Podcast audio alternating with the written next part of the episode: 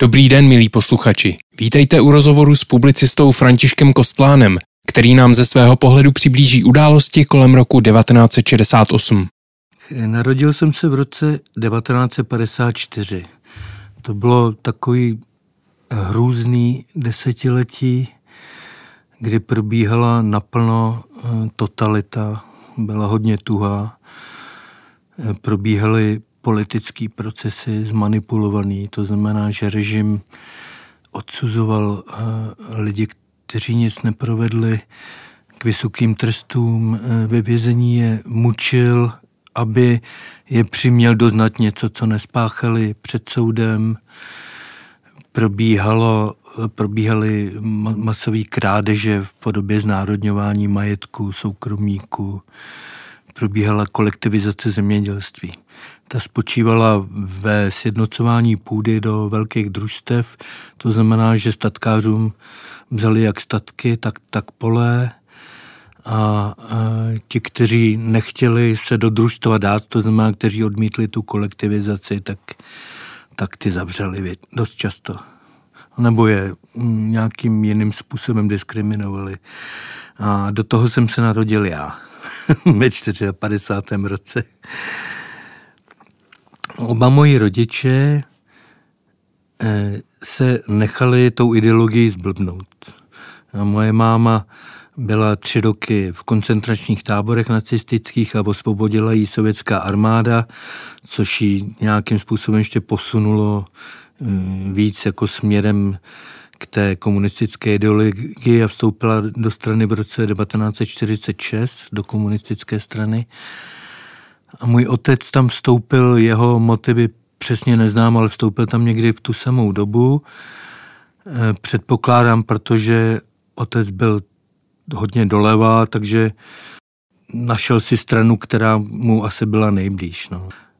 To byl takový podivný pavouk, moc námi nemluvil, ale při řídkých chvílích, kdy ano, tak eh, mi vyprávěl nebo říkal takové pro mě jako malého kluka podivné věci, že rodiny se budou rušit a děti se budou vychovávat masově, že budou vychovávat pověření pracovníci. Eh, to byl jeho výraz. Jo.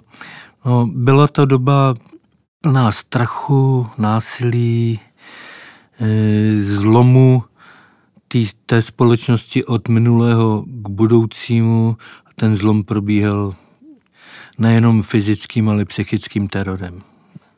Projevovalo se to tehdy různě na našem životě, třeba tak, že eh, ženy musely do práce, jinak by eh, prostě eh, tu rodinu jeden živitel neuživil, tak, tak ženy musely do práce, to znamená, že svoje děti dávali už někdy třeba v roce do jeslí, Jo, i když třeba by bývali chtěli s těmi dětmi být delší dobu doma, tak byli nuceni prostě jako dát ty, ty malinký, ty miminka ještě do jeslí a, a, a jít do práce. To, to, to samé moje máma. Že? No, moje máma byla vzdělaná paní, eh, měla chemickou školu vysokou, dělala eh, sklářské věci, Eh, jak umělecký, tak užitný umění.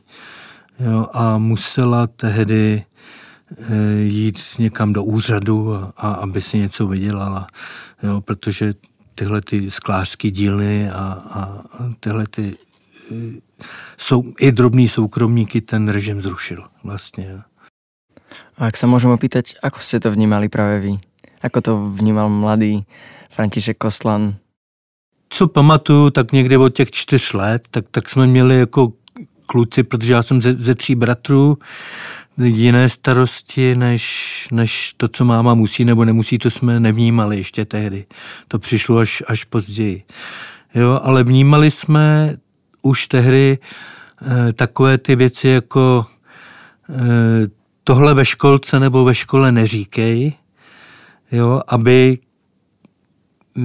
na tebe potom eh, se nedívali nějak špatně a, a na nás, aby si neprozradil, co si doma říkáme, protože to je e, trošku něco jiného, než se oficiálně smí říkat a tak. Jo. To už jsme měli jako malý už. Takže aj vy ste v podstate boli v tomto tak nejak akože usmerňovaní, vychovávaní, aby, aby ste nerozprávali vonku to, čo sa povedalo doma za zatvorenými dverami. Nešlo o všechno, ale když nechtěli, aby jsme to říkali, tak, tak nám to vlastně jakoby přikázali, tohle neříkejte. Mm-hmm. Jo? Když, když se mluvilo o něčem e, nějakým e, způsobem, který by byl sporný pro ten režim.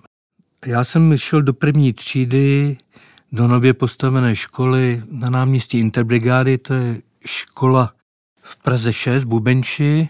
To znamená, když jsem šel do první třídy, ona byla zrovna nově otevřená.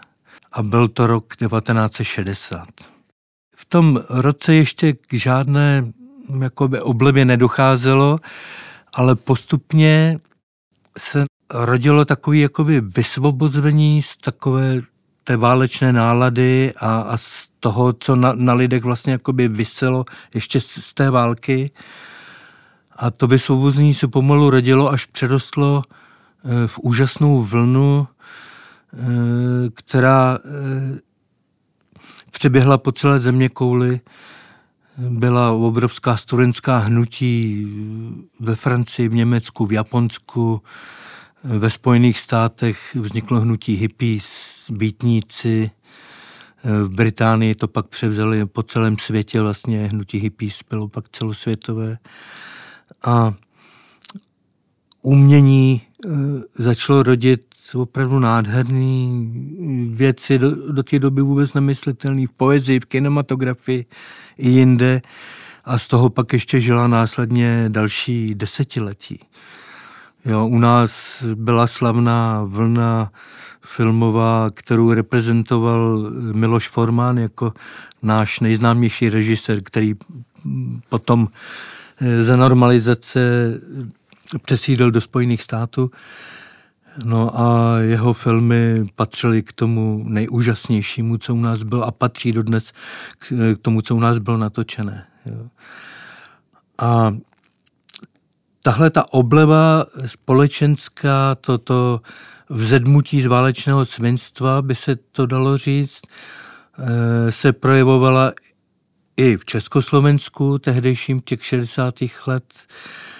Eh, já jsem to pocítil hlavně ve škole. Tam přišla paní učitelka, zdůraznuju to slovo paní, protože tehdy se všem takovým těm oficiálně postaveným osobám říkalo soudruhu, soudružko, povinně. Jo, to byla jako povinnost. A přišla ta paní učitelka, představila se a říkala, říkejte mě paní učitelko, nejsem ve straně ani v odborech. Jo, tehdy se soudru, zdůvodňovalo to užívání slova soudruh, soudružka právě tím, že všichni jsou stejně buď ve straně, nebo v odborech. Ve straně míněno v komunistické straně, pochopitelně. No a ona si tohle tehdy už dovolila říct, aniž by ji vyhodili. A nejenom to, mm, o těch politických procesech, o kterých jsem mluvil v souvislosti s 50. lety, jsem se dozvěděl právě na škole, nikoli v doma. Jo. To bylo v tehdejší době opravdu téměř něco nemyslitelného, to bylo někdy, dejme tomu, v 66. roce, takže už ta obleva i u nás běžela i v té politické oblasti. No a ona přišla do třídy že jo, a říkala, začala nám povídat o těch politických procesech, že to bylo do velké míry antisemický, protože naprostá většina těch odsouzených byli židé, že jo. A, a že to bylo po sovětském vzoru, z jakého důvodu ti sovětští poradci tady to zařizovali vlastně, aby to proběhlo stejně jako u nich. Jo, a, a jak zacházeli s těmi vězni. Dala nám přečíst knížku od e, pana Artura Londona, který byl jeden z těch e, výš postavených komunistů, kterého sami komunisti pak zavřeli, mučili ho a přiměli k tomu, aby říkal to, co oni potřebovali, aby tam říkal všechny ty lži. A on pak napsal knížku ve Francii, vyšla i česky A ona nám tu knížku přinesla a postupně jsme si ji půjčovali a četli jsme ji. Jo, on tam popisoval to mučení a jo, tyhle ty věci. A to bylo v té škole e, skoro zázrak a musím říct, že nás dokonce bavilo chodit do školy. Jo, dí, díky téhle paní učitelce i díky některým dalším učitelům, kteří se přestali bát a začali být sami sebou. Jo, tak, tak to bylo takové opravdu hodně volné období. A ak ste sa, môžem opýtať, ako ste to vnímali napríklad no, medzi bratrami? Já nevím, jestli oni měli eh, nějakého učitele nebo učitelku, který říkal, neříkejte mi soudruhu nebo soudružko, ale samozřejmě ten eh, strach a ty obavy spadly z učitelů na celé škole. Moji oba bratři chodili také do téhle školy. Tu jsme měli kousek pár kroků od eh, domu, kde jsme bydleli. A takže tohle to jsme prožívali společně, protože to právě byla taková celospolečenská záležitost. Jo, ta obleva. Já jenom prostě říkám, jak se to týkalo mě osobně. Ta obleva, když jsem to vnímal jako kluk deseti, dvanácti letý, jo, podle toho, jak když, jo. No, a jinak s bratry jsme měli normální běžné sourozenecké půdky, tak jako v každé rodině. Já jsem byl prostřední, jak jsem to pochopitelně odnesl nejvíc. Starší si hrál na otce, mladší zase byl mazánek, kterého máma rozmazlovala, že jo, takže, no, takže já jsem to spíš bral z tohle toho pohledu, to, to, to, co jsme si s bratry říkali a tak, no. A ak sa ešte môžem opýtať, eh, ako ste možno vnímali práve tie, tie tie trestné činy, čo sa udiali, alebo tie súdne procesy? No. Zanechalo to na vás nejak? Uvedomili ste si, že čo vlastne to bolo? Lebo aj v 12 rokoch si myslím, že člověk si vie představit, čo je to neprávom být odsudený. Ano, byla to první věc, která mě přiměla k zamyšlení, nějakému opravdovému hlubšímu zamyšlení nad tím, jestli ta společnost, ve které žiju, je, je v pořádku, jestli ten režim je správný, Eh, jestli ta nespravedlnost se nemůže opakovat.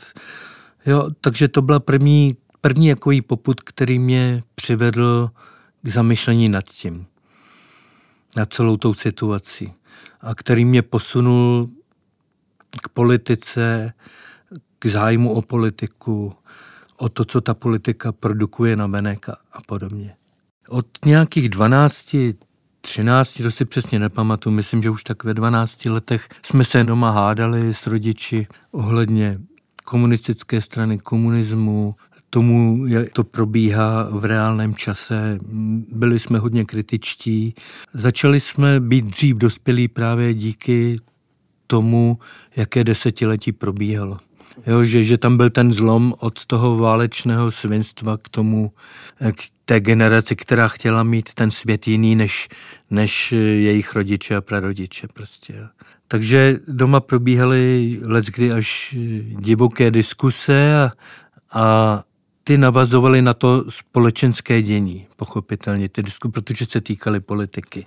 Rodiče byli komunisti, Eh, my jsme jim to zazývali a ptali jsme se proč a pořád jsme tomu moc nemohli přijít na kloup.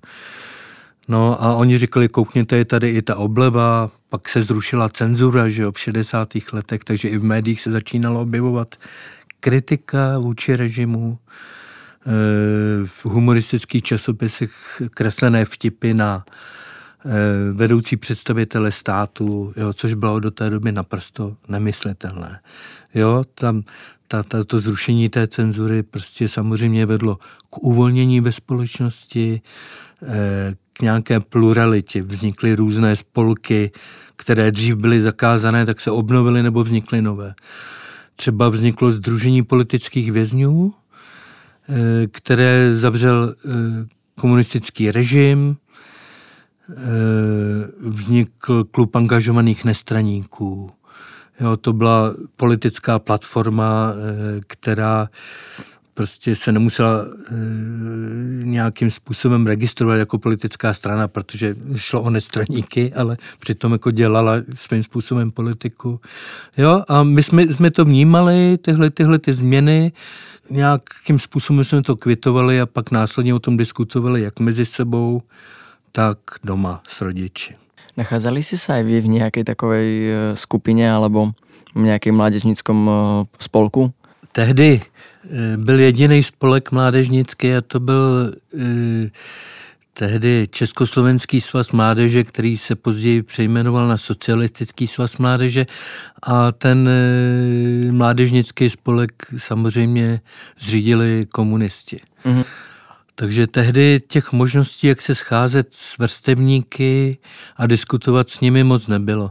Ale už takových těch 13, 14 jsme chodili do zahradní restaurace, Eh, hospody vůbec bylo jediné místo, kde se dalo scházet, aniž ten režim na vás měl nějaký přímý eh, dohled nebo eh, prostě o vás věděl.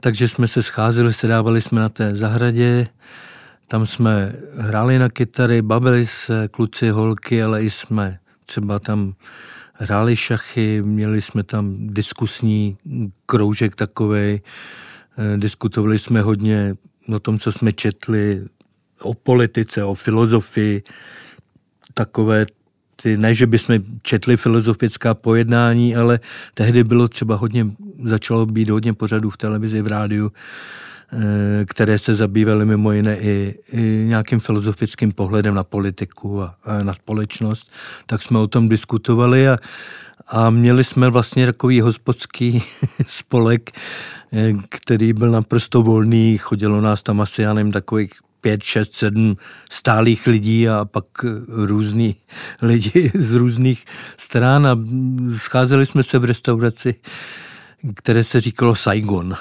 To byla taková hospoda poblíž Bubeneckého nádraží, kousek pár kroků od Stromovky, eh, kam chodili i dělníci z fabrik okolních, kde dělalo hodně Větnamců, Romů, Eh, kriminálníků různých eh, bejvalech, který už pustili z vězení. Teďko ve Stromovce byly sportovní kluby Rudá hvězda a Sparta, tak tam chodili ti sportovci od vzpěračů až po běžce a tenisty. A byla to taková společnost, která ty nás jako pubertáky tam lákala že jo, jako svou, svou různorodostí, tak to byl ten důvod, proč jsme chodili právě tam zprvu. Teda potom jsme chodili i do dalších hospod, když jsme byli větší.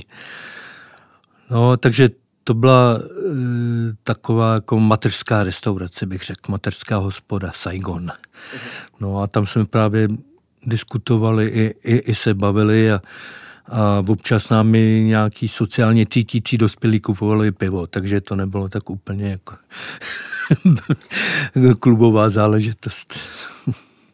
Potom přišel, přišla okupace v roce 1968 z 20. na 21. srpna eh, pozdě večer a v noci jsem vtrhla vojska pěti armád Varšavské smlouvy v čele se sovětskou armádou Rozhodovalo se o tom, o té invazi v Moskvě. Ty ostatní státy se se přidali, ale kdyby se nepřidali, tak by neprokázali lojalitu vůči Moskvě a jejich představitelé by byli podezřelí a byli by pravděpodobně odstaveni a povoláni noví, loajálnější. No a tahle ta noc, kdy jsem vtrhla ta vojska, to byl definitivní můj přerod, znamenal definitivní můj přerod v dospělého člověka, i když mě bylo teprve, teprve 14 a půl. Moje odstržení od levicových ideí k rozumovému zvažování věcí. Tehdy jsem byl na letním táboře, tehdy se tomu říkalo pionýrský tábor, protože ty tábory pořádala organizace Pionýr, kterou pochopitelně založili komunisti, kdo jiný. A na tom letním táboře jsem byl na dvou turnusech, to znamená napřed tři týdny s jednou partou a pak přijela druhá parta dětí a já tam byl s druhou partou. No a v té druhé partě byla dívka, která tam taky jezdila pravidelně a s kterou jsme vždycky o prázdninách tak nějak se zblížili a, a dejme tomu, že to byla jedna z mých prvních lásek. No, takže jsem byl úplně šťastný, že jo, tam bylo to u řeky Blanice, nedaleko hory Blaník. E, bylo tam krásná příroda a s tou dívkou jsme se výdali každý den jo, a, a všechny ty aktivity, které ty děti dělali, tak jsme vlastně dělali spolu a bylo to úžasné. A tehle eh, noci nás brzo ráno vzbudili vedoucí a říkali vstávejte, je válka. Jo, tohle to, když řeknete dětem, pak mě už bylo aspoň těch 14 a půl a oni to říkali všem dětem i těm malým, že jo, tam byli prvňáčci prostě. No, tak, tak to je těžký, že jo, válka, co si po tím představit. Jo. Oni domluvili, že ten, ten den pro nás přijdou autobusy a rodiče si pro nás přijdou prostě, že No, ale než přijeli ty autobusy, tak jsme šli k Blanici, to byla taková řeka nepříliš široká a na druhé straně na silnici stály tanky ruské a vojáci u Blanice si nabírali dohelem vodu z řeky, polívali se a pili Jo, to by prostě bylo vidět, že ti kluci ani neustali napít. Prostě nic, nikdo se o ně nestaral. Jo, tak prostě tam pili vodu, z, vodu z řeky, která ani tehdy nebyla jako příliš čistá. Skoro bych řekl, že dneska je mnohem čistší než tehdy. Jo. E, aspoň někde. No a to bylo moje první setkání s vojáky cizími. Jinak e, na nás se nějak netvářili, dělali jako, že tam nikdo není. My jsme na ně jako tak pokřikovali, že jo, naštvaně okupanti a tak. Oni se tvářili jako, že tam nejsme a, a to bylo všechno. Potom nás odvezli do Prahy. I pro nás starší si přišli rodiče, protože se báli, že budeme pobíhat po Václaváku a že, že budeme líst na tanky, a protože tam projížděla ta vojska, vlastně ta okupace spočívala v tom, že obsazovali důležité body. A k ním vždycky Václavské náměstí patřilo. O kus výš na Vinohradské ulici eh, byl rozhlas, který hm, tak, také chtěli pochopitelně obsadit. Takže tam se dělo v centru města, centru Prahy v to nejdůležitější. A oni se báli, že tam budeme pobíhat. Což jsme pochopitelně dělali hned na druhý den. Rodiče si pro nás přišli, zakázali nám, že nesmíme do města. To je jako to tež, jako kdyby nám řekli, hele, a nezapomeňte zajít na Václavák. Jo. Takže pochopitelně e, jsme šli, celá ta parta, co jsme chodili e, do, do té hospody, do Saigonu, tak jsme šli na Václavák a tam jsme prožívali prakticky to tež, co všichni lidi, kteří tam byli nebo kteří pak koukali na televizi, protože televize i, i rádio byly ještě jako po nějakou dobu vlastně svobod, svobodné. Jo? Pořád mluvili bez cenzury ještě několik měsíců poté. Teprve až když Sověti vyměnili vedení komunistické strany, tak začala normalizace a ta začala až, až někdy v 69. roce prakticky. Samozřejmě ono to začalo trošku dřív, ale to začalo už za Dubčeka a za těchto těch politiků, kteří vlastně jakoby uvolňovali tu situaci, tak sami přitvrzovali, protože si mysleli, že když přitvrdí oni, takže tam budou moci zůstat, což bylo nereálné tedy. Mm-hmm. No, takže my jsme lítali mezi tím rádiem na Vinohradské, Václavákem, na Pražský hrad jsme se šli podívat, jo, protože tam bylo schromáždění. Přišli tam lidi, aniž by byli vyzývaní kýmkoliv, prostě Pražský hrad jako že, za e, prezidentem a, a vyjádřit podporu tomu vedení komunistické strany, které tam bylo tehdy ještě to, které dělalo to uvolnění a které později přistoupilo na to, že de facto začalo tu normalizaci. Ale to bylo až potom, po té okupaci, až někdy na podzim 68.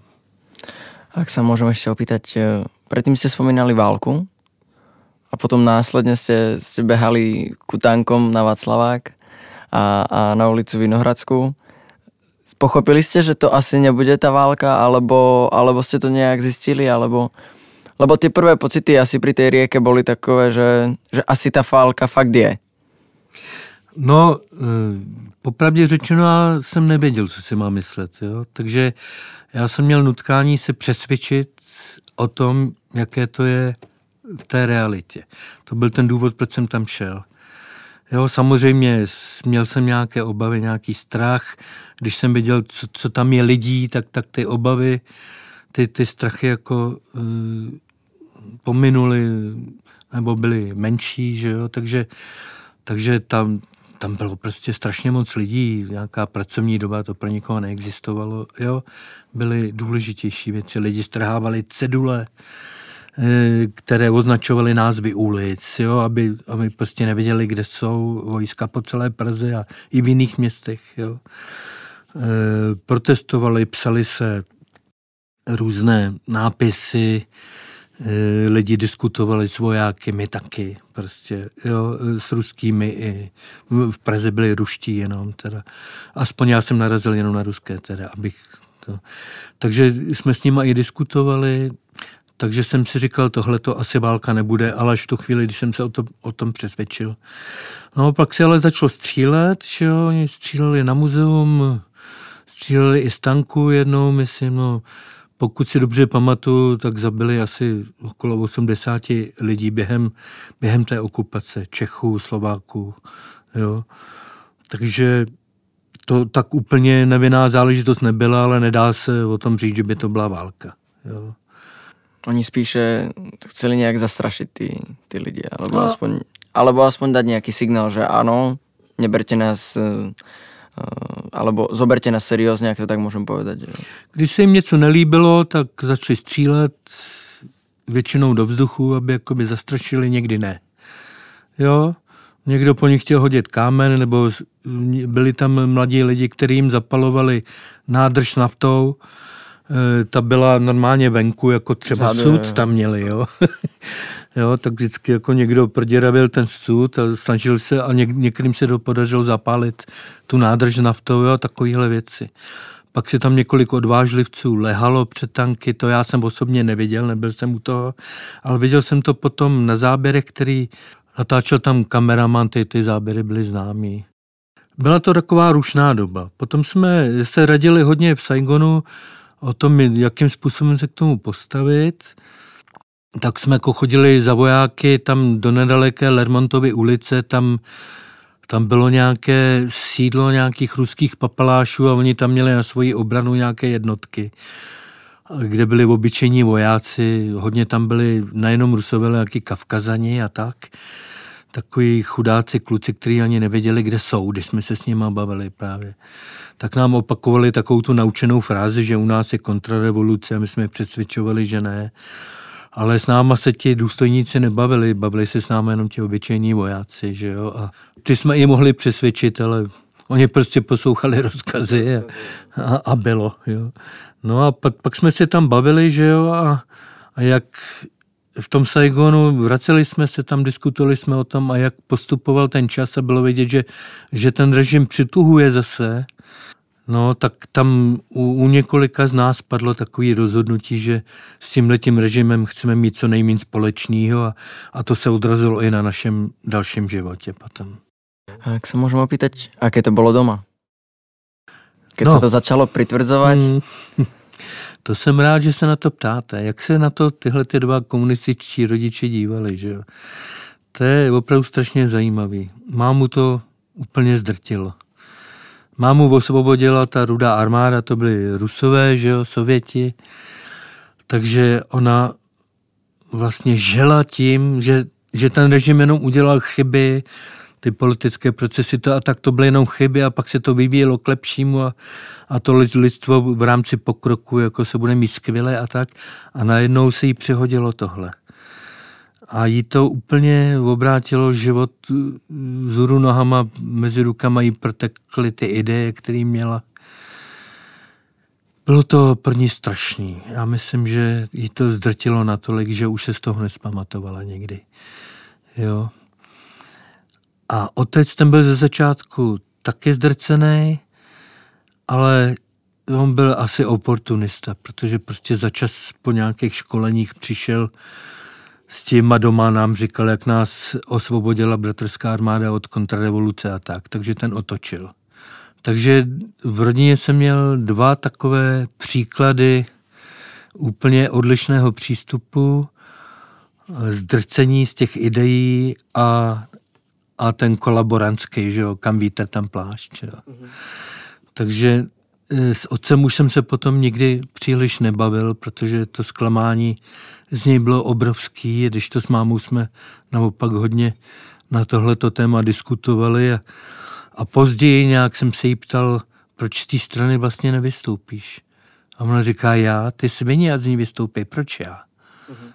Jo, to byl její, její poslední záchytný bod, jo, že ona nic neprovedla a ti, kteří něco provedli, prostě eh, si, si to mají odníst tím, že nebudou smět být členy komunistické strany. Je.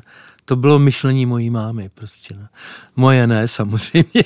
Já bych byl radši, kdyby z té strany vystoupil.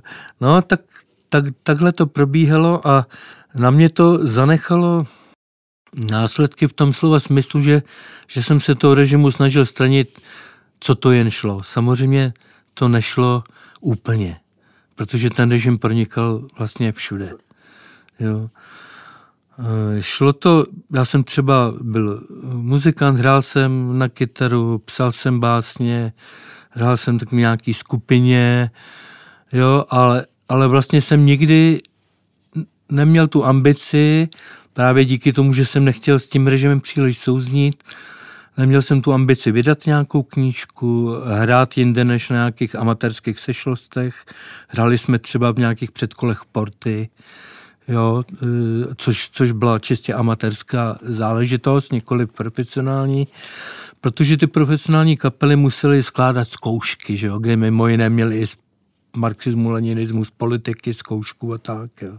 No, takže vzdal jsem se i střední a vysoké školy, jenom jsem se vyučil, a to jenom kvůli mámě. Jinak já jsem se samozřejmě vzdělával jinak. Tak jak jsem potom mluvil s některými vysokoškoláky, zdálo se mi, že, že jsem se nevzdělával úplně marně na rozdíl od nich. A tehdejších, myslím.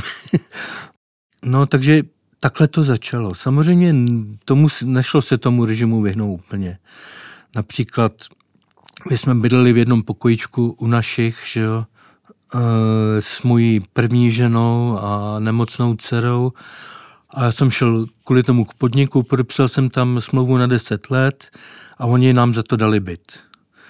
No a já jsem se tam dostal do brigády socialistické práce, což jsem sice zpočátku netušil, ale když pak jako měli nějaký schůze a takhle, tak, tak jsem samozřejmě za normálních okolností bych o tam teď odešel, ale protože jsem čekal, že dostanem ten byt, tak jsem tam samozřejmě zůstal. Jo? Takže, takže vlastně jsem kolaboroval takovým tím způsobem běžným, jak, jak to bylo běžný. E, nezaběhl jsem nějak jako dál, jako souhlasem se vstupem vojska, tak to, to jsem nikdy žádnýma prověrkama neprocházel na rozdíl od mnoha eh, lidí, kteří, kteří pracovali, byli zaměstnaní. Já byl na tom učilišti tehdy, že takže tam ty prověrky ne, eh, neprocházely. Kdyby, kdyby tam byly, tak bych řekl, že s tím nesouhlasím, pochopitelně. No. Já už jsem tehdy nosil dlouhý vlasy a byl jsem tak trošku mimo ty konvence a a hippies, to, co se mě tehdy docela líbilo, to hnutí, takže a bytníci, že poezii jsme četli a, a, a poslouchali jsme ty kapely úžasný, že jo, Doors, no, později Zeppelíny a tyhle ty kapely skvělý prostě, takže my jsme žili úplně v jiném světě i během té normalizace. Ale tak je to pravda, že v podstatě ten režim vás, vás donutil urobiť nějaké kroky k tomu, aby ste aj vy niečo dosiahli, hoci za účelom toho, že si priznáte, že ako ste taký falošný, ak to tak môžem povedať, kolaborant, Vzhledem k tomu, že jsem dostal ten byt, tak jsem se s tím jakoby dokázal popasovat ohledně svého svědomí. Jo. Že já jsem byl dost, dost i zoufalé situaci, ta dcera byla nemocná, potřebovala prostě zvláštní péči jo, a bylo, bylo to dost... Ten život mě prostě jakoby k té kolaboraci přiměl spíš než ten režim, režim jako takovej. No, ale tak já jsem o tom vždycky otevřeně mluvil Protože si myslím, že ke svým skutkům i těm nedobrým by se měl člověk hlásit a nějak se s nima popasovat, byť se staly někdy v minulosti. Jo. Když to člověk neudělá, tak má pak tendenci jako to omlouvat a tím pádem omlouvat i ten režim nějakým způsobem, že jo? aspoň do určité míry. Takže já jsem tohle nikdy nedělal a vždycky jsem se hlásil k těm špatným skutkům v tom slova smyslu, že jsem je přiznal a že jsem řekl, že jsem dělal špatně, ale že v tu dobu se mi to zdálo adekvátní situaci. A začala normalizace, spoustu lidí vyhodili z práce, protože nesouhlasili se vstupem vojsk, jak se tomu tehdy říkalo, e, nesouhlasili s bratrskou pomocí, jak tomu říkali e, komunisti a spoustu lidí vyhodili ze škol, ale spoustu lidí si vohnulo páteř poprvé s celoživotními následky a začalo tu kolaboraci tím, že souhlasí s tou okupací prostě, se vstupem vojsk. E, viděl jsem postupně na, na některých mých kamarádech, kteří se chtěli dostat na střední, na vysoké školy, jak přijímali tuhle tu hru, protože nic jiného než hra to nebylo. E, všichni jsme věděli, že s tím souhlasí málo kdo, ale, ale hodně lidí na, na, na to přistoupilo, že ano tak jak postupně si, si nechávají stříhat vlasy a jak se z nich stávají svazáci, jenom aby mohli udělat tu školu a aby ten nářek rodičů nemuseli poslouchat, který je k tomu nutil a, a tak. No. Takže v tomhle směru já jsem jako zůstal svůj, tak jako mnoho, mnoho dalších. A teprve později za té normalizace jsem se vlastně tak jako zase mnoho dalších eh, utekl do, do jisté takové vnitřní emigrace, jsme tomu říkávali. Jo? Že jsme vlastně jako si žili sami pro sebe v uzavřeném okruhu lidí. Já jsem navíc začal od 80. roku pracovat na lodi jako lodník, nákladní lodi. Takže to byla taky taková vlastně jakoby uzavřená enkláva, jo. A, no a bylo to takové jakoby mimo režim až na pár těch eh, kolaborujících věcí toho typu eh, brigády socialistické práce, která právě byla v tom přístavu na tě, u těch lodí. Keď sa pozriete napríklad teraz do tej minulosti, do toho, aký ste boli ešte vtedy možno 14-13 roční, zažívali ste to, ten, ten príliv, ten energie, o ktorej sme hovorili, o, tej, o, tej, o tej voľnosti a následne, uh, následne sa to začalo zase meniť k tej normalizácii. Bolo, bolo to cítiť aj, aj, v tých, aj v tých mladých ľuďoch, s ktorými ste sa stretávali, že, že tá radosť toho, že konečne máme po válce a, a, a že žijeme, žijeme konečne nejaký voľnejší život, sme bez cenzúry, môžeme sa verejne vyjadrovať. Už to nie je taký tvrdý režim, aký, ako, ako, si ho, ako, ako bol predtým, a teraz zase, zase sa vrátite do toho, do toho tvrdého režimu a, a, a, a musíte sa mu podvoliť v podstate. Aké to bolo? Ptáte se asi na pocity, že jo? Ano. No, připadal jsem si, jako by mi ukradli život. Jo? Ono to zní jako vtip, ale eh, vlastně, když vyrůstáte ve společnosti, která se mění k tomu lepšímu, k, ke svobodnějšímu projevu, e, k takové, takové jakoby větší volnosti i, i na venek a najednou vám to někdo vezme a vy víte, že je to tomu konec, tak se najednou ocitnete před situací, která nejde řešit. Jo?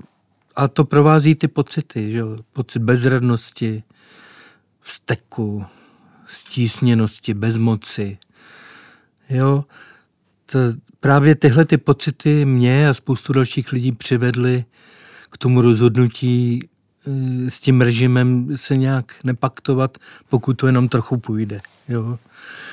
Eh, my jsme se nemohli rozhodnout, nebo já teda se svojí povahou a přístupem k životu jsem se nemohl rozhodnout k tomu, že se stoprocentně od toho režimu odkloním a vezmu si samopal a budu střílet komunisty. Jo. To prostě, co jsem neměl v povaze. Jo.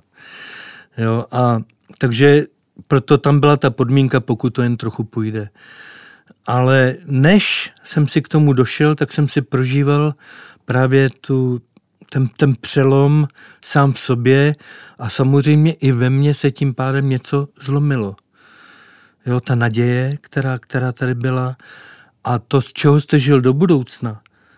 Jo, to znamená, i ta naděje, na, na jím základě jste se mohl něco plánovat, na jím základě se vytvářel životní postoje, názory, jo, tak to najednou všechno splasklo a odešlo někam pryč a zůstala vám jenom, jenom ten úzký okruh lidí, tak jako předtím prostě.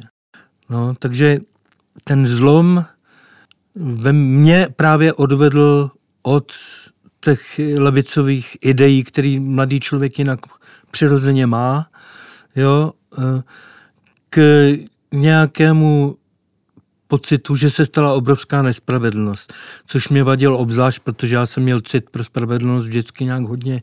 To mě formovalo tímhle tím směrem.